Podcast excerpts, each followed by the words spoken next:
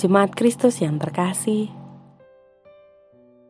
renungan untuk kita malam ini berjudul "Ia Menghampiri Kita", dan bacaan kita diambil dari Kitab Lukas, pasal 19, ayat 5 sampai dengan ayatnya yang ke-10. Beginilah firman Tuhan. Ketika Yesus sampai ke tempat itu, ia melihat ke atas dan berkata, "Zakheus, segeralah turun, sebab hari ini aku harus menumpang di rumahmu."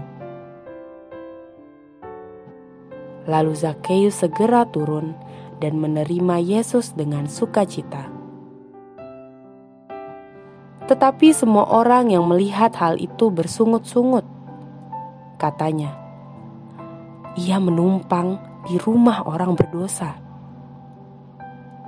Tetapi Zakheus berdiri dan berkata kepada Tuhan, "Tuhan, setengah dari milikku akan kuberikan kepada orang miskin, dan sekiranya ada sesuatu yang kuperas dari seseorang, akan kukembalikan empat kali lipat." Kata Yesus kepadanya, hari ini telah terjadi keselamatan kepada rumah ini, dan karena orang ini pun anak Abraham, sebab anak manusia datang untuk mencari dan menyelamatkan yang hilang. Pernahkah kita berjumpa secara langsung dengan artis atau sosok yang kita idolakan dan segani? Pasti hati kita membuncah senang dan perasaan bahagia menghampiri kita. Dan pasti kita tidak akan melewatkan kesempatan untuk berfoto atau sekedar berjabat tangan. Walaupun mungkin idola kita akan dengan segera melupakan dan tidak akan pernah ingat bertemu dengan kita yang bukan siapa-siapa ini. Dengan demikian, kita dapat membayangkan apa yang dirasakan oleh Zakheus.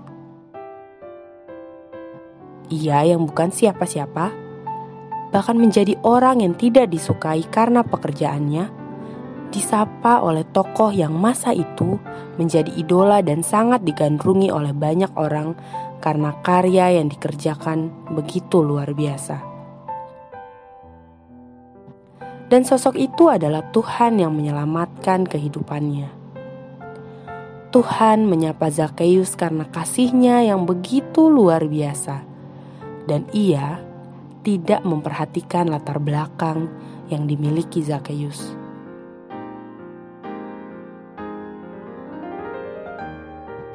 Tuhan melihat ketulusan dan rasa penasaran Zakheus sebagai sikap yang jujur yang menginginkan perubahan hidup. Dan Allah mewartakan kabar keselamatan itu kepada Zakheus beserta seisi rumahnya. Dan respon yang diberikan Zakheus juga luar biasa. Ia bersedia melepaskan keterikatan duniawi yang ia miliki dan bahkan memberikan lebih kepada orang yang pernah ia tindas. Itulah gambaran ketika Allah sudah menyapa kita secara pribadi maka akan ada perubahan hidup yang luar biasa terjadi pada diri kita. Allah tidak memandang latar belakang kita.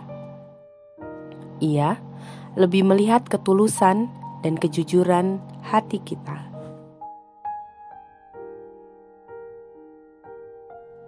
Demikianlah renungan malam ini Semoga damai sejahtera dari Tuhan Yesus Kristus tetap memenuhi hati dan pikiran kita.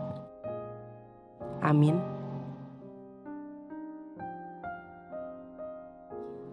Mari kita bersatu hati menaikkan pokok-pokok doa yang ada dalam gerakan doa 21 GKI Sarwa Indah. Mari berdoa.